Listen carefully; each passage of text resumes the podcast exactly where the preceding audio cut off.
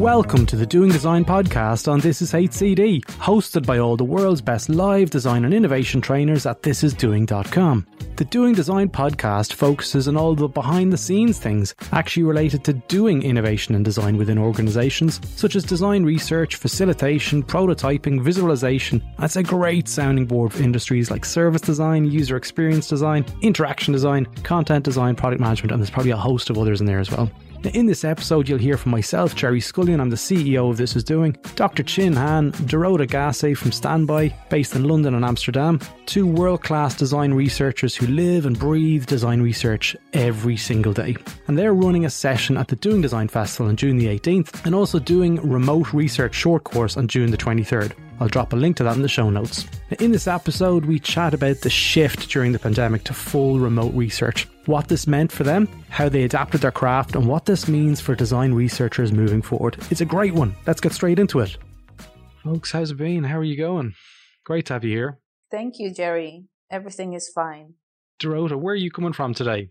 Depends how global you're looking at it or how local. So today, this morning, I cycled from Amsterdam to the Amsterdam office, but I'm originated huh? from Poland. Ah, so you're Polish, but you're living in the Netherlands. You mentioned there like you've been in the Netherlands for quite a while. Yes, already 25 years. So perhaps I should 25. call myself Dutch, but I still yeah. don't have the Dutch passport. So I'm uh, ah. Polish on paper. Yeah, that's only a piece of paper. In your heart, it sounds like you're Dutch, though. Also, we've got Qin here. we've also got the wonderful Dr. Qin Han, who we're just going to refer to as Qin in this conversation. Qin, how's it going? How are you? Yeah, all good. Yeah, so I'm based in London right now, but I'm Chinese originally. Yeah, we're here chatting about design research and doing remote research. We've got a session locked in for the Doing Design Festival with both of you. We're all very excited about that. But I guess today we just want to have a little chat around since the pandemic, I guess, understanding how research is conducted online has become more in focus. But this is something that both of you have been doing for quite a while pre pandemic due to the nature of Bas and Geke, who own STBY, who both of you work for STBY. This is kind of normal. You, you've been working online doing remote research for quite a while. Is that right?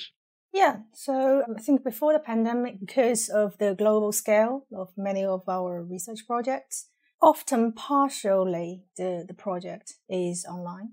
But I mean, yeah, I mean, before the pandemic, we also have uh, the chances of flying off to India, to America to do research. But we, at the same time, I think we feel a, a little bit guilty about the carbon footprint we leave behind. So we try to, you know, maximize the impact for face to face and also make sure that we use online tools and conduct remote research whenever it's possible and the client is happy with you know, the methodology we propose. Hmm, typically, um, Dorota, what are your thoughts? And like, have you had as much experience as, as Qin in this space as well? Yes. So I think there are two also things here. On one hand, we don't want to travel if it's actually not needed, but we also want to do local research. So you can, of course, as an external design researcher, go and travel everywhere and be this observer. But we notice that it's good to do global research and at the same time work with local design researchers. So sometimes we kind of meet up, we do it together in a certain location, but sometimes indeed we combine this remote working with our partners and hmm. they mm. will do local research. And that works very well. And that's indeed already before the pandemic. And maybe another thing is also that our office is based in London and Amsterdam.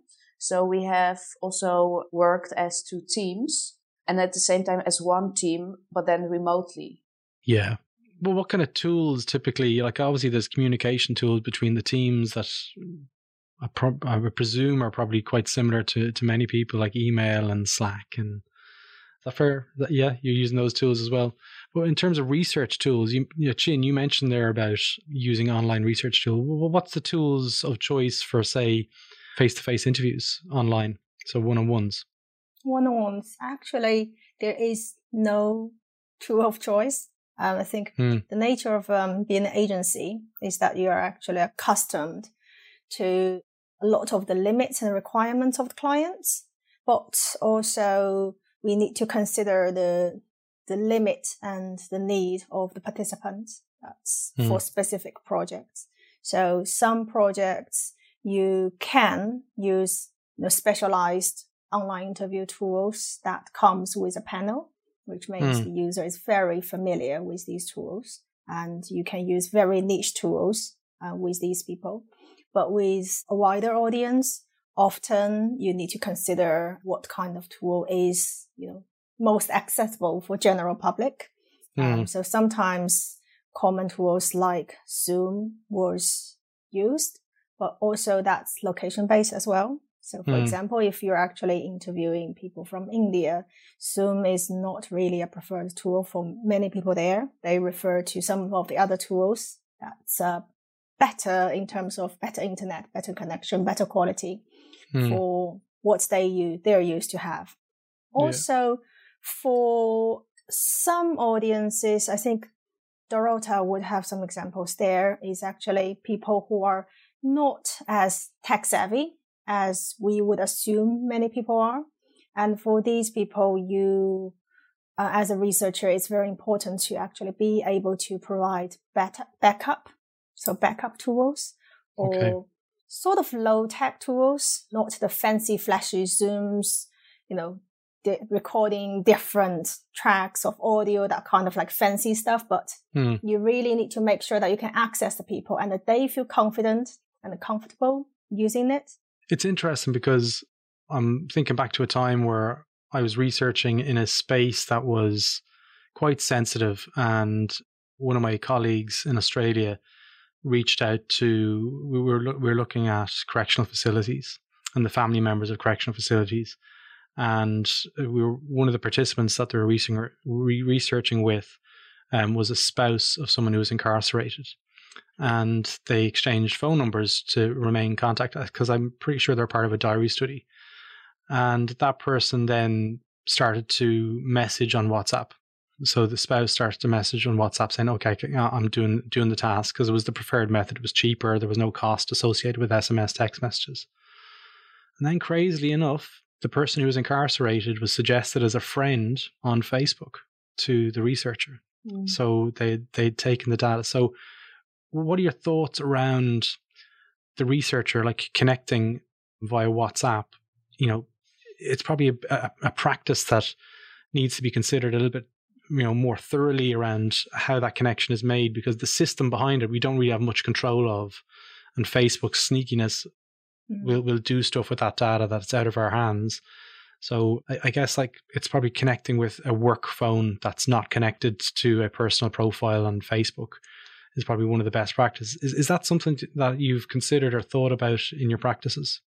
Yeah, we call it maybe kind of professional hygiene. So how we mm. work around with these tools. We do have guidelines that you never open these things from your personal space, you know, like this yeah. personal online space. So you need to follow some of these things mm. to kind of what you say to not fall into the system because you can't change that so easily. So yeah. you need to work around.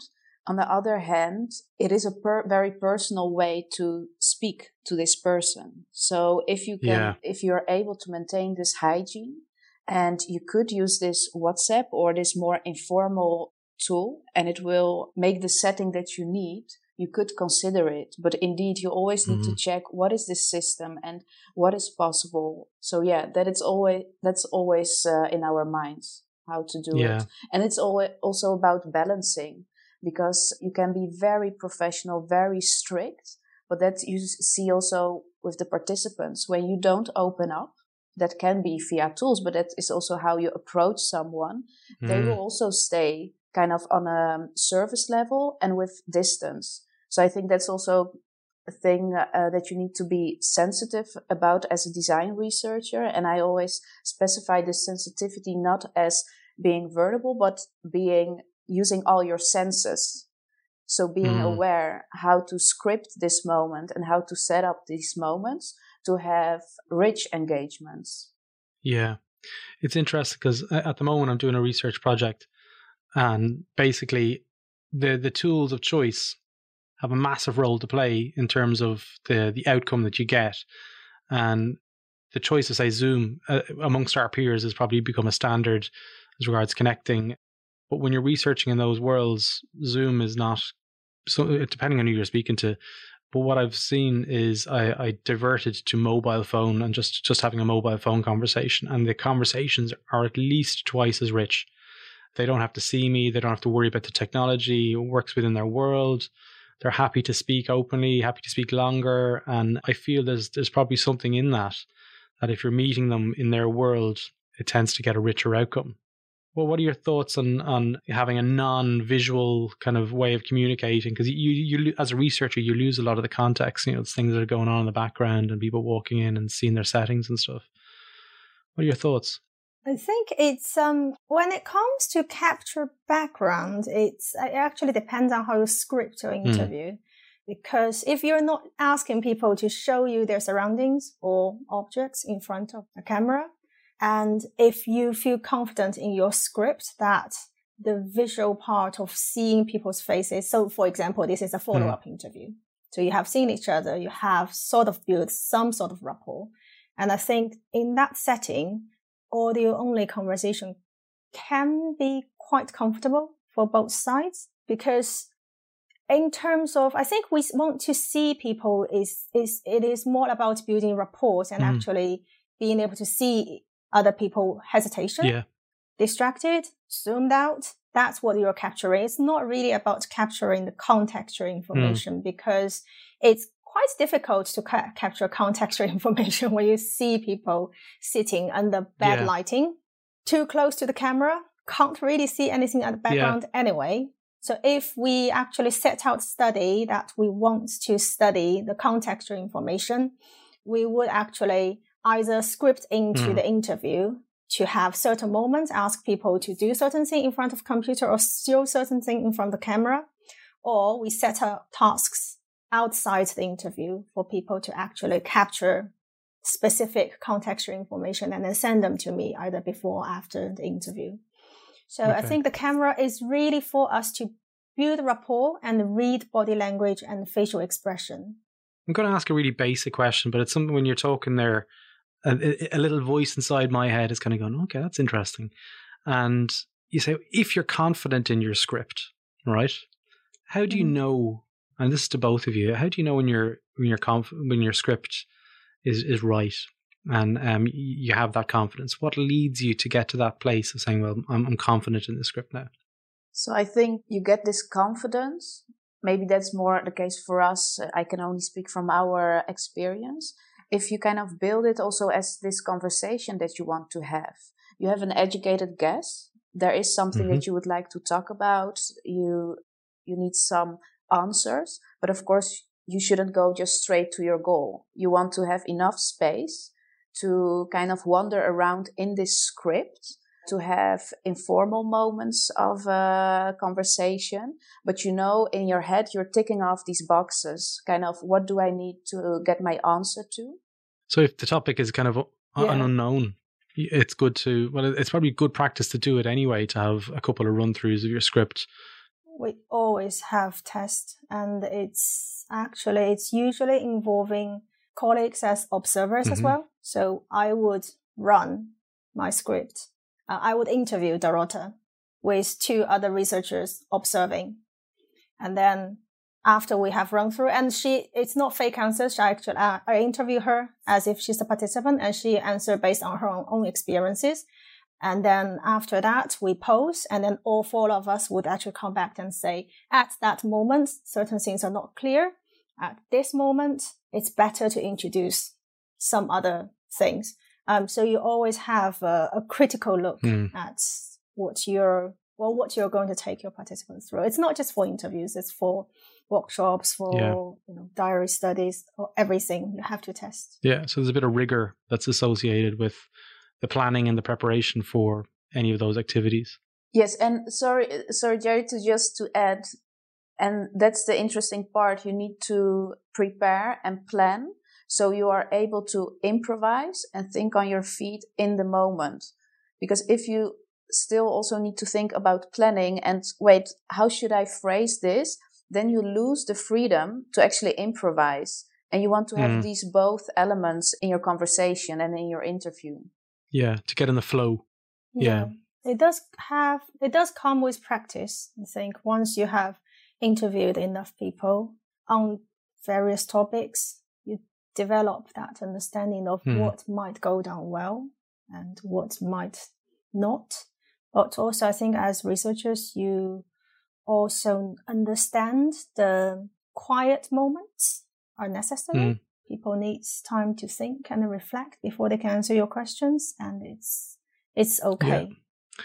So, as regards the the the research planning phase, have you seen any deviation between the worlds of, say, you know, a physical research sort of planning phase versus an online remote planning phase? If so, what are they? Yes, so there is a difference. The principles are the same. It's about uh, people, it's about being empathic, have a holistic view. But indeed, how you prepare is uh, different because you need to think of other things now than you would do it mm. in kind of this physical way. So, for example, making your uh, participant comfortable, that's different than bringing someone a cup of tea, just having this informal chat while being at the same table. Immediately also observing, is this person already comfortable? Could we already start in three minutes or do we need more time? And here you need mm. to do it in an online manner. And yes, there is body language, but if someone is not used to speaking via a conference tool, then you need to have like this run up time or this warm up time, sending an yeah. email, like we are looking forward to speaking uh, with you. So indeed, if a conference tool doesn't work, we will do maybe a phone call. Yeah. So it's, I think I would say it's different uh, planning. Qin, do you agree? Yeah, and also, I mean, location. I think before in physical workshops or interviews or fieldworks, obviously the location is a is a mm-hmm. limiting mm. aspect. You need to make sure that people can travel to your studio or they're in a place that where you can travel to them or at least it needs to be in the same country where i think now yeah. it's actually somehow freed us up to speak to people who would usually not really like within the scope for the time frame. So if it basically if it's, it is basically impossible to interview someone who lives in Wales when I'm in London within you know like just like just within one day. But now I can probably interview two people in Wales. Yeah. or one in Wales, one in North Island. Yeah. Even the south of Ireland. Yeah. Yeah. I get you, you can do scale a lot a lot better because you know that the commuting time and but what are we what are we losing in that time? I know myself and Qin have, have spoken, or maybe it was Dorota actually, have spoken about this period and one of the best parts of living in Australia was I'd be I could have to drive four or five hours to do an interview. Okay. And I, I'd have my script and everything be in the back seat of the car and I'd be driving for four or five hours and I'd be playing out scenarios in my head in the preparation. And when I get there, there was always a sense of like, hey, great to meet you. You know, we always had a, a little bit of a, a, period there to to get to know each other before we actually start getting into a session. And then mm-hmm. I'd have that time of reflection afterwards. And I, I'd like to know your thoughts on the importance of reflection in design research in particular, because it's it I've seen the scale thing and I, I keep on hearing it from people I'm speaking with in the industry that they're doing maybe five, six, seven interviews in a day because the the organization is requiring them to get get it done quicker because we can do it online. You don't have to do the commuting now. no, we never never do that. Two max each day, and after the interview, you block equal amount time of your session for mm. documentation and note taking. Well, not really note taking, but sort of like we well it's sort of like organize your notes but also it's the time for your head to actually process what's the word sort of like yeah sort of like a process what what conversation has been never do back to back interviews i think what's i mean the location thing i'm referring to is often when you were budgeting in physical world basically i would say okay when i recruit i would not recruit people that's like mm. you know, further than three hours yeah. drive. Yeah, but now that limit has disappeared. But I wouldn't say I'd suggest people to increase the frequency of um, interview sessions for one researcher because you're right people need that brain time to actually think and also i mean yeah. we i think we ourselves were also experimenting with you know offline time so that you don't you don't have to be like in front of the screen all the mm. time yeah in between sessions as well Dorota, did you want to add to that Yes, it's also to see fieldwork not as a fragmented fragmented elements, so loose mm. uh, elements as doing an interview and I can do five in a row. But what you said, Gerry, it's this beginning, this startup that could be visualization for yourself or, you know, like preparing yourself in whatever way, doing the interview mm. and indeed the reflection part, the landing not only as participant, but you as design researcher or a researcher should also have time to kind of come back and to have this moment of reflection and traveling time was perfect for that. In the mm. train or even in the car just rewinding what has been said what is still kind of top of my mind. So perhaps that is very important to highlight. And i think we should be cautious for that because it is very easy to plan now very efficiently back to back interviews yeah but we have, of course, the biggest argument is that the quality won't be better. You will have more, but are you still as sharp at the fifth interview as at the first? You need to have attention and focus and yeah, still kind of uh, be fit. So yeah, it's something just to have in your routine, as Qin said, block time mm. afterwards. Also, sometimes for me, it doesn't uh, work great if I go immediately into a different call because I like to make small, maybe small notes and then go into a call. So my colleagues also know to just plan 20, 30 minutes afterwards. Yeah. Also, I mean, conversations with the participant from their end. So when, when we used to plan, say, home visit, obviously you've traveled for like two hours to get to someone's home you want to make the most out of it. So we, it's quite common to have like two hour in house, like, you know, at home interviews where you can't expect people to stay on a conference call with you for two hours. Both of you would just be really exhausted yeah. by the end of it.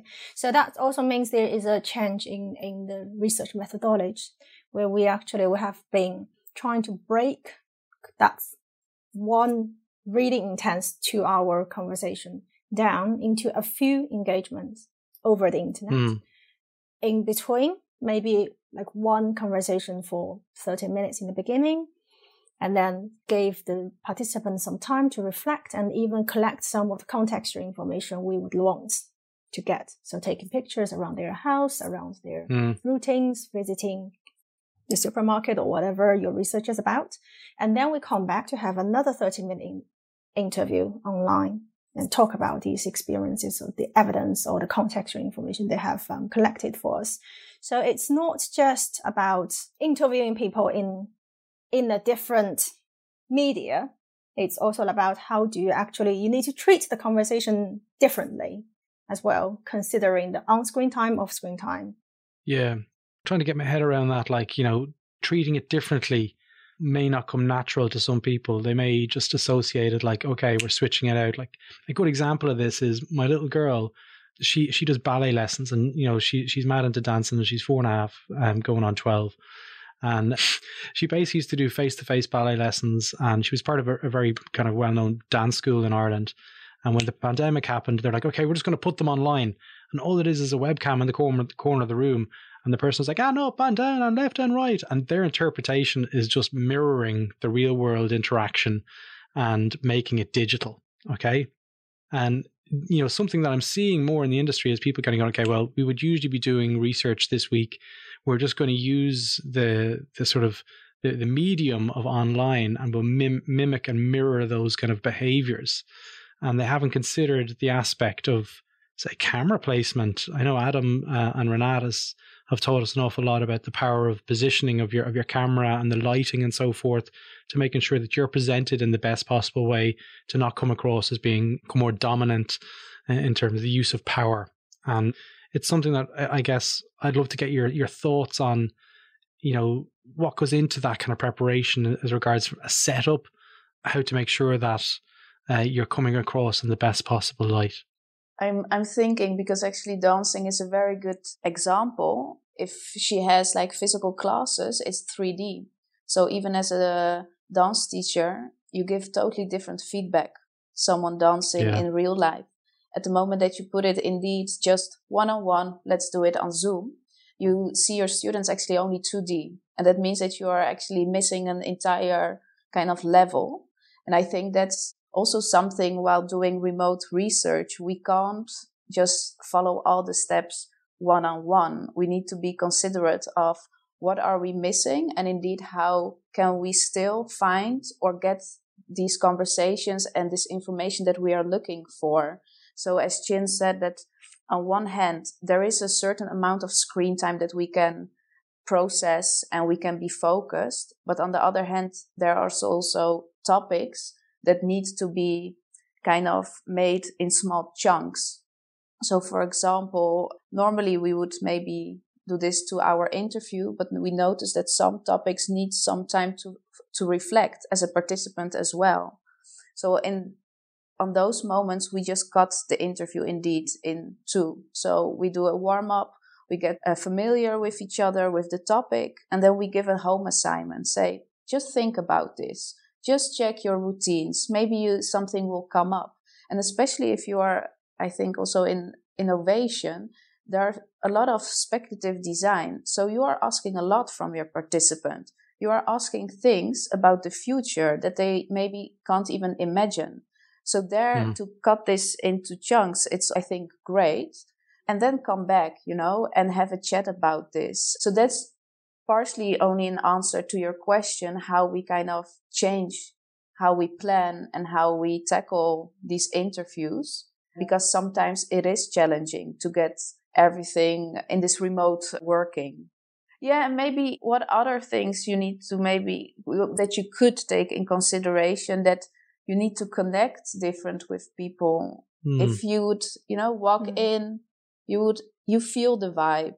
That's something that we feel yeah. in our bodies. We embody it and we notice when many people, I would say, notice when something is off. You can almost intuitively say, hmm, we need still to do something. And what I notice in online do it research or even teaching, you yeah. need to connect first quite long yeah you know to check is to check in with everyone to also give everyone a place in this virtual space because that's the thing you stay a little bit anonymous for example in a group session so it can be as easy as just mentioning everyone welcome qin welcome gerry yeah. And that everyone is like, oh, I'm here. I need to engage. Mm. So these yeah. are these small tweaks that you need to be, I think, aware of to not stay at the surface. Yeah. yeah. The ramp up time is, is what I refer to it as. And I guess just looking at podcasting, I mean, when we started a podcast, This is HCD, a number of years ago, we did most of them face to face. And there was always a period of time where we used to have a breakfast beforehand. It used to be a breakfast meetup connection thing. And my business Humana would pay for breakfast for everyone. And we all sit around, we have breakfast, and we talk about the conversation that we were all going to be part of. And it was beautiful. It was a really kind of, was like going back to basics. And, you know, we'd be up at sunrise in Sydney overlooking the harbour where, where I used to have my office and that's kind of I was kind of lost a, li- a, little bit when we were doing it online. And it used to be a case of once the camera turns on, you're like, "Hey, how's it going?" and we jump straight in. But now the way we do it is I allocate an hour and a half, and the first half hour is just chatting. And I mean, it's kind of like my goal: make you laugh. okay, right? Make make people laugh. And luckily, I've got some props around here that I can throw in and make people laugh with. But that's really important, I think, as well in terms of disarming. And yes. mm. w- w- where do you look for your inspiration and being able to to improve on that? So who do you look to? I know Qin and Geke and Bas and Dorota, you've got years of experience, but these areas are kind of new to us all, and we're we're kind of learning as we go. But where do you look for inspiration in that space? I guess Dorota, you mentioned there that you're now a Zumba teacher. Yeah. And before you go to do a dance class, presumably you warm up, you do uh, some stretches and stuff. Is there anything that you can learn from that parallel that you can carry forward into your research sessions? Yes, for sure. I maybe I'm also this person that doesn't make a very strict diver strict how do would I say it cut between private uh, my personal life and my working life? Because indeed there are things that you can use. Yeah. You make you can make these cross uh, links but there is one kind of disclaimer I think I should say. Not everyone has to be this kind of host or take this role. If you're not comfortable with that, I think you should just have kind of the basics there and be kind of stay, put your personality at front, you know, and that can be mm. different and that's fine. But for me, yeah. I feel quite comfortable and that came actually with my background and that is dancing. I did also competitions and actually I was always very nervous while going on the dance floor and I had to do a final. It was terrible. And I had the same with speaking. So one day, actually, my tutor at uh, when I did my master art history, this is like a very personal story that I will share with you. He said the only thing that you did well is that you could stand and keep on standing while presenting. Yes, so I was a bit like, ouch, that hurts. And I don't know if I would recommend coaches or teachers to give such a feedback. But for me, mm. it was kind of my turning point because I thought, okay, now I will take every opportunity that I can have to present or to speak publicly. Yeah. So for me, that was just the practice. That is also something that Qin often repeats. You know, you need to do it often. It needs to get in your body and that's embodiment. And I think we forget how comfortable we need first to get in our bodies and with the things that we are doing before having this natural feeling. So the first mm. 10 times you will always feel awkward, but it needs this practice. And that's something that you see in physical exercise, but also in crafts. In craft, you see a repetition of something. If it's working with wood or making sculptures, that is just doing it over and over and over again, like feeling it. So it's time. It's making kind of these flight hours. I don't know. That's what we say yeah. in uh, the Netherlands. You need to make these hours and keeping your own, I think, identity. So I like to make jokes. So each class, when I start or also interview, I just tell something funny. I think Gerry, you have mm. the same and just something funny from my own uh, experience. Yeah. And it makes people makes people laugh and smile and stuff.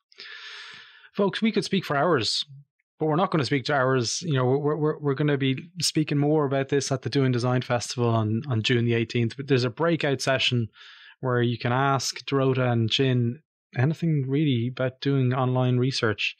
And there's also a course that follows up on June the 23rd. I think it's a Wednesday which goes into a more of a deep dive into this, and the tickets are on sale now. You can also do a combo deal, so you can get a ticket for that course and also get a ticket for the event as well, and you can save 149 euros, I think it is. So sorry to seem like a salesman, but you know, there's this is a fantastic course.